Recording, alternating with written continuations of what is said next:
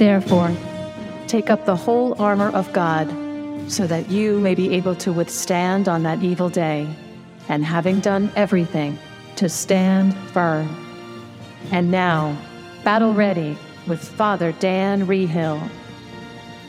Good day. Welcome to Battle Ready. Let's pray in the name of the Father, and of the Son, and of the Holy Spirit. Amen. My God, I believe, I adore, I hope, and I love thee, and I ask pardon for those who do not believe, do not adore, do not hope, and do not love thee. Amen. In the name of the Father, and of the Son, and of the Holy Spirit. Amen. It's so good to be with you on this Friday. It is Ask the Exorcist day. Kevin, are you with me? I am here, Father. How are you? Good morning. Good morning. Good. Another It- week. It is. It's it's a good day. It's the feast of uh, Saint Louis, uh, who's the uh, obviously the patron of Saint Louis Cathedral in New Orleans. As well as the whole city of St. Louis. That that too. That too. Yeah. I, I'm I'm sorry. I'm here in Louisiana. I guess I'm a little biased to Louisiana, but uh, Yes, no, it's one of, he's one of the few rich people that got to heaven. Yeah, yeah, well, yeah. I mean, it, that is proof that uh, I mean you can have wealth. The Lord can bless you with wealth, but it does come with responsibility. And those who, you know, treat their wealth with the responsibility that is, you know, that's needed of that, you can get to heaven. It's not necessary. The Lord doesn't want you to be poor. Uh, the Lord wants you to be in He heaven. used- Be in heaven with Him. He used his power, his privilege, and his position to help the, the poor and the uh, underprivileged, and also to expand the spread of Christianity. He was very good at teaching the faith. In fact, today in the briefing, there's a beautiful letter he wrote to one of his sons about uh, how they should be living a life of virtue, how they should want to die rather than to commit a mortal sin. I mean, it's it's a really amazing letter. Yeah, I mean, I remember the stories that he used to invite know, the, the poor into his court to, to eat with him, which is it's awesome. It's something that usually never happened in the king's court. No, no, nor nor does it still today with the, the powerful and privileged. So, anybody on the line? Taylor's got somebody on the line, but I'm going to go to just remind everybody if you want to speak with Father Dan, give us a call uh, in this half hour. The phone number is 866 333 6279. That's 866 333 6279. The last four digits spell M A R Y. Uh, or you can email us, which we'll read next uh, episode, which it'll be in two weeks because uh, I believe next week is First Friday. So that, that email address is exorcist at radiomaria.us. That's exorcist at radiomaria.us. Uh, while we're waiting for Taylor, I am going to pull one out here from the email. It's um, Marcia has an, uh, two questions basically about relating to death. She says, uh, well, she asked, when a person is near death, what is, what is the church's uh, position on donating their body to science and donating organs? And of course, the second question, if you want to follow up this one, Father, is what is the church's position on cremation? Okay, the first question I'll take first. So, donating your organs to science after death is uh, is perfectly fine. If you have non-vital organs like a kidney, you can even donate them before death. You know, in the case of somebody who might need a transplant. But what we want to be careful of is not um, giving your body away and not having it available for the funeral. So when you donate organs, it has to be understood that the organ once they take the organs, you still need the body back for the funeral. And if they, uh, if you want to have your body uh, incinerated into cremains, that's acceptable. It's not the preferred way the church wants you to have your funeral, but it's acceptable. The problem therein lies with uh, what people do with the cremains. Many times they just put them on the mantle in the living room and they don't uh, give them a proper burial. That's not right. The rule of thumb is whatever you would do with a body, you do with the cremains. Would you take somebody's body and put it on your mantle in the living room? No, of course not. So we want to be sure that the, cremains as well as the body would always be buried uh, preferably in a Catholic cemetery where they would be afforded prayers and masses said for those people in the Catholic cemeteries. But if not, maybe you live very far from a Catholic cemetery. Uh, a, re- a regular cemetery is fine. There's a part in the rite of committal of the body to the grave where the, the priest blesses that part of the cemetery so that it's holy ground uh, in which the person is placed because the person, the body, has a great dignity. You know, when God took on human flesh, he elevated the body to a place that now sits on a throne in heaven where the Trinity dwells. I mean, imagine that, that there is a person with a body on the throne of God in heaven because Jesus took human flesh to himself. So we always want to treat it with great respect and dignity. The same with cremains. Do not take cremains and sprinkle them over the beach or over your loved one's favorite park. That's not how we treat the body. You wouldn't do that with, with the body. You wouldn't cut up in pieces and sprinkle it all over the place. So keep that in mind when you're preparing the Catholic funeral. Okay, if you want to give Father Dan a call, ask him a question, the phone number is 866 333 6279. 866 333 6279. Uh, or if you want to shoot us an email, it is exorcist at radiomaria.us. We do have one call on the line for you, Father. It's Stacy from Chicago. Stacy, you there? I'm here. Can you hear me? Good morning, Stacy. I can. Good morning, Father. Thank you for the opportunity. I have a two part question, that, and if I'm taking up too much time, please cut me off. So I'll be quick. Um, okay. Um, I had heard that some exorcists do play Gregorian chant during the exorcism to prevent demons from gaining strength. And I was wondering if we play it in our car or while we're like multitasking, will it help us keep demons away from harassing us? And then my second part is I'd also heard that demons can attach to food, and so um, if we say a simple prayer, the like "Bless us, O Lord" prayer, does that protect us from that happening and leading into Halloween's coming up? And if my kids get cursed candy, is that the best way to protect them spiritually to say a quick prayer over it? Mm. Okay, so the first question, the Gregorian chant, very powerful, very powerful, and yes, when you pray, play it in your homes, it also it, it's an irritant to demons. They don't like it and they don't want to be around it.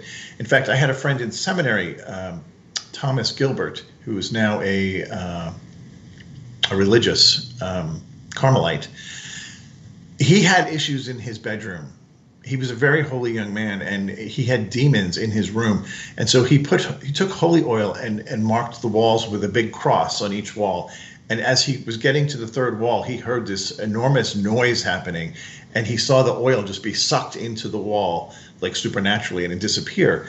And so then he had to get a priest to exorcise his room. But it, before the priest would come, he wound up putting on Gregorian chant and noticed that they left the room when he did that. So he played that in his room 24 hours a day, seven days a week until he was ordained. And it kept them at bay. So it is a very good and healthy thing to do, as is praise and worship music. They don't like that either. Um, as for blessing food, I tell people to bless anything that goes in your mouth these days, whether it be a vitamin, uh, a Tylenol, anything should be blessed. Because there's all sorts of, you know, the witches, they're very clever. And there's talk of them, they're putting curses on the Halloween candy. They go down the aisles putting curses on it. Um, you, so you don't know what you're going to get. I would say steer clear of Halloween altogether. It's not a holy day. It's the high hellish day of the of Satan. That's his that's his holy day. So we don't want to participate in it. I know that's a downer for a lot of people, but rather participate in what it was truly meant to be, which was the the hallowed eve of all saints, and have your kids dress up as saints and uh, perhaps bake something, cookies for them that you know are, are good and wholesome, but also bless everything. Bless all your food. Okay, if you want to give Father a call, uh, here's your opportunity. It's 866 333 6279. 866 333 6279. Uh, I'm going to grab one from the email here, Father. Uh, it's uh, If you want to email us, it's exorcist at radiomaria.us. So we have Eric from the email. Uh, he is a newly baptized Catholic. He was baptized on Easter Vigil this past year, uh, 2022, after a year of RCIA program. Uh, his question is At his first confession, he was told that only sins after his baptism were to be confessed. Lately, some past sins from his earlier years, pre baptism, are coming up in his dreams and seemingly wanting to, uh, well, wanting him to confess. Uh, would it be okay to confess these sins? And if so, how do I bring up that this was many years ago when uh, I was not affiliated with the Catholic Church? Okay, well, what you say is true that baptism does uh, clean out all sins, original and personal, uh, venial and mortal. So your baptism wipes the slate clean. You have a pure soul, you know, as before uh, the fall would be. Uh, however, it would seem one of two things either the devil's trying to harass you and rob you of your peace by bringing up the old sins, which very often is the case, or for whatever reason, maybe your conscience isn't comfortable with those sins, which it should be because it would be wiped away. But if it really is bothering you, you can quite simply just say to the priest, you know, lately I've been having some dreams about my old sinful life, and I, I just want to make sure I've confessed them and then offer them up, and then it's done. And if it still keeps coming back, then it is the devil trying to rob you of your peace. And please just say, No, I have confessed these. I am baptized. I'm a child of God. You must leave me. In the name of Jesus, be gone. And that's the end of it.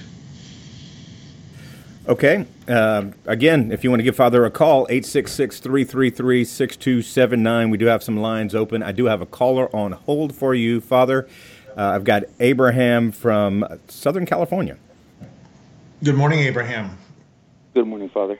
It's early for you. I'm sorry? It's early for you out there. Um, yes, it is very early. I've been up since 5 a.m. my time. What can I help you with? So, my question is um, I was reading a book, and in this book, it stated that a layperson was arriving at a certain area where upon his arrival, he encountered a few lay women praying a rosary around a woman who was manifesting. And okay. when he asked one of those women, "Where's the priest that's um, that resides close to there?" They said that he ran away, and he later on went to say that there was some sexual accusations with that priest and he was since moved to a different diocese. So my question is if that issue was true and that priest was in mortal sin, would he have ran away because he's in mortal sin? Oh, I can't speak to his presence of mind, um, but I'll tell you some of the truth about the uh, exorcisms and deliverance in general. It's not a sacrament, it's a sacramental. So it relies on the holiness of the one ministering the prayers as well as the one receiving them. Uh, so, I, you know, perhaps he did perceive that he was not fit to perform any kind of deliverance. But running away is, uh, we typically don't run as priests anywhere. So running away to me would imply more of a fear factor. Perhaps he was having a moment of fear, or uh, maybe the demon manifested to him in a, in a personal way and he was afraid. I don't know. But uh, that's never good when the priest is running away. Although I have heard of it before, where you know there have been priests who didn't really believe in this sort of supernatural, and when they encounter it, it frightens them. And I heard of one back where I grew, grew up who did uh, run out of a house and uh, decide I'm not going back to do that. Um, and you know, I, part you can't blame the priests. We don't get training in seminary. It's just not trained at all anymore. And so that's why they, they kind of push all this work over to the one or two exorcists in a diocese, which really isn't fair either. Because how can one man handle all the demonic problems in a whole diocese? It's it's it's outrageous to think that's uh, possible and even probable the, the, the, basic deliverance should be taught for all priests to, to handle in their own parishes. And then for the highly specific cases of possession and maybe oppression and uh, problems with vexations in homes or curses, the priest could be, the exorcist could be brought in. But currently, that's not really the way it works. So um, maybe in the future there'll be better training. I don't know. I would hope so. Yeah, I understand. Thank you for your question. Okay, if you want to give Father a call, 866 333 6279. That's 866 333 6279. Uh, If you want to shoot us an email, we'll be able to answer it on the next uh, Ask the Exorcist. Uh, that'll be in two weeks, uh, the Friday in two weeks in September. Football season, Father. Uh, so I've got a question here from the email. It's from Shayna. Uh, she has a, a pretty serious situation that is testing her faith. She, uh, her dad, has suffered with alcoholism her, her whole life. So she's 33. Uh, her dad is a good, smart, caring, affectionate, and loving father. Um, he knows God. He generally cares for others and, and loves others. Um, she loves him very much. She obviously wants him to to get well to, to help. You know, he has this compulsion to drink He's lost his driver's license, his marriage, countless other things because of this compulsion uh, to drink. He's been in prison because of DWIs. Uh, these events obviously shake her faith. You know, she feels like her faith is the size of a mustard seed most times, but she knows that God is real and that He can help. Um, she has asked God countless times to help him with his addiction, and she is she's sure that he prays as well the same prayer she really wants some some kind of guidance here. Uh, what should she pray for? How does she pray to you know for help? Uh, she really would like her dad at some point to be sober and, and, to be happy. She knows he's not he's not happy with his addiction, um, and of course, with alcoholism comes health issues. So, can you give her some guidance on things she can pray for, or you know how to to ask the Lord to to help her father out? Yes. Okay. So uh, addiction is a disease. We have to recognize that first of all. Uh, but oftentimes it's accompanied by demons. You know, there's uh, demons of addiction. There's demons of uh, desire for these things. There's all sorts of things that fuel addictions. So I, the Divine Mercy Chaplet is very powerful for the dead and also for the living. I would pray that every day. The Rosary is also very powerful. You can commend your father into the arms of Our Lady and Saint Joseph. Um, Saint Maximilian Kolbe is the patron of drug addicts, as he was uh, executed with a, a, needle to his arm of, I believe, carbonic acid. Um, also, Saint Mark Ji Qingjiang of China also a patron of drug addicts. He was so addicted that he couldn't break free. He was a physician, by the way, in 1834.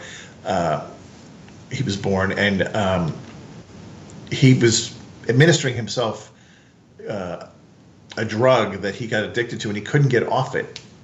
So this poor man prayed his whole, and he was a good man. Sounds just like uh, your father you were talking about. He just had this one issue he couldn't break free from, and so he um, couldn't let go of the opium so what he started praying was, Lord, I don't want to go to hell over this. Please, if I can't break free from this in life, let me at least die a holy death.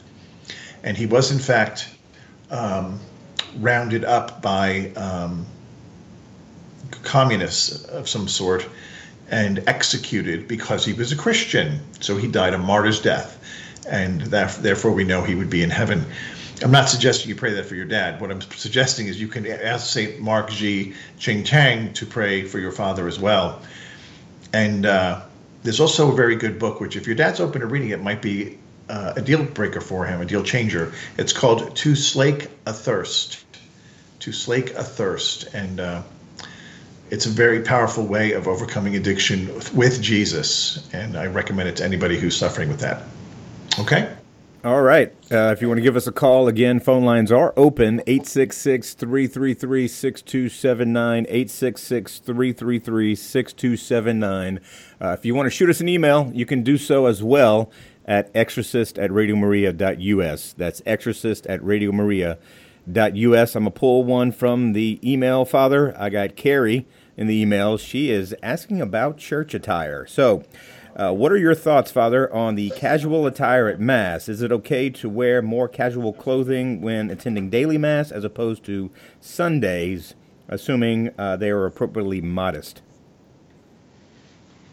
Well, no. In reality, the Mass is the Mass is the Mass. It's the most holy thing that happens on the planet every day, by far. God comes down to the altar and ministers himself to you to make you holy. So just because it's a Wednesday or a Thursday doesn't mean you should be in any less appropriate clothing. Now, I understand if you're going to work and you have to wear your work clothes before you you, you know going then that that's what you have to do. But most people would dress appropriately for work. I can't imagine a job where you're coming in uh, short shorts and a tank top, you know. So I keep the church a comfortable 65 degrees, which forces people to appropriately cover their bodies, particularly the women, and they complain about it. But I say, you know what? You're all dressed appropriately, so praise the Lord. Um, we should be uh, dressing. If you were going to meet the King of England, if you were going to meet the Pope, would you dress up? I would. I would hope most people would say yes. In fact, with the King of England, there's protocols. You can't even get in the room if you're not dressed appropriately. And at the basilicas in, in Rome, they had uh, Swiss guards that would stand there and measure you up and down and say, you know what, your clothing is not appropriate. Go back and put something on and come back tomorrow. I mean, that's just the way it is. So Jesus made the King of England. Jesus made the Pope. He is over them, he's far above them. So if we're going to visit Jesus, you should be dressed appropriately and, and give him the due respect that he has so uh, incredibly earned by his, his gift to us on the cross, but just for being who he is in his very nature, he deserves the ultimate respect. Okay, Father, I'm going to give you one last question here. It's uh, a pretty good one. We got a phone call from an anonymous caller who's got a question here. Um, so keep this number in your back pocket. Uh, in two weeks, we'll be back with Ask the Exorcist. It's 866 333 6279. Uh, we'll be able to take your calls uh, in the next in, in two weeks. Or if you want to shoot us an email, you can do so at exorcist at radiomaria.us. So, Father, anonymous caller um, has a grandson who has homosexual tendencies. So they are worried. Um, they want to know how to pray for him and, and how to obviously interact with him without pushing him away. How how how how how do you teach and be compassionate?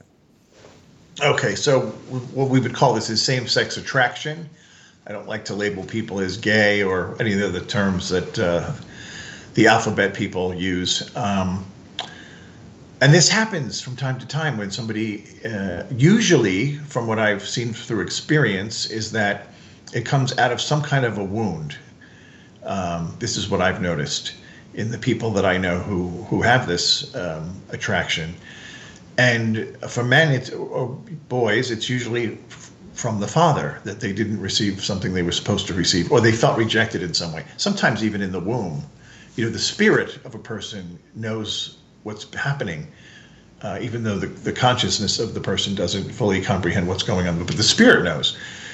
And so, when you know, sometimes if if the father w- wants to abort the baby in the womb, um, the child can pick up on that in a sp- in the spirit, um, and and realize that the, the father has rejected them, and so they grow up not knowing why they're looking for love in all the wrong places from men because of something that happened. And I'm not saying that's 100% of the time, but it is 100% um, not genetic, it is environment. Because identical twins have been studied, and one will be heterosexual and one will be homosexual. Well, that doesn't happen if you're genetically the same. So it has to be through the environment, through uh, a learned reaction, so to speak. But it's not. I don't, mean learned in the sense that they've they've sought uh, knowledge about this, just that something has happened. We had a case in uh, Omaha when I was in religious life of a man that was convinced he was a woman. This is way back. We're talking 20 years ago. Um, and the mother said the mother did not want to acknowledge him that way, but said, "Listen, if you go on a retreat." And uh, an eight day retreat with this religious community, and you still feel you're a woman, then I will accept it. So he came, and he we prayed with him every day and we took him to prayer with prayer teams praying for him we were lifting him up asking the lord how to pray for him and it kept coming back to the father the father the father and we didn't know what this meant. So the lead on the prayer team called his mother and said, What are you not telling us about this boy's father, this young man's father? And she started to cry and she got very upset. She said, I didn't want to say anything, but um, he doesn't know, but I got pregnant before I got married, and that man left me. And so somebody else wanted to marry me. So they married me, you know, right very quickly before I had the baby, who was this man. And then they had another child after that, a young, uh, had a little baby daughter. And unconsciously, that father favored the daughter because that was his own biological child. And the boy picked up on it subconsciously. And so he, in his subconscious, thought, if I ever want to be loved by my father, I have to be a girl. And that's what he was telling himself. So we had to go into, um, we had to take authority over lies and deceit and um, sexual confusion. and then we brought him through a meditation of God forming him in the womb and how he made, we took him from the top of his head to the bottom of his feet. When we got to his genitals, the demon shrieked and said, No, I'm not a boy. And so we cast that demon out and we went back through the meditation.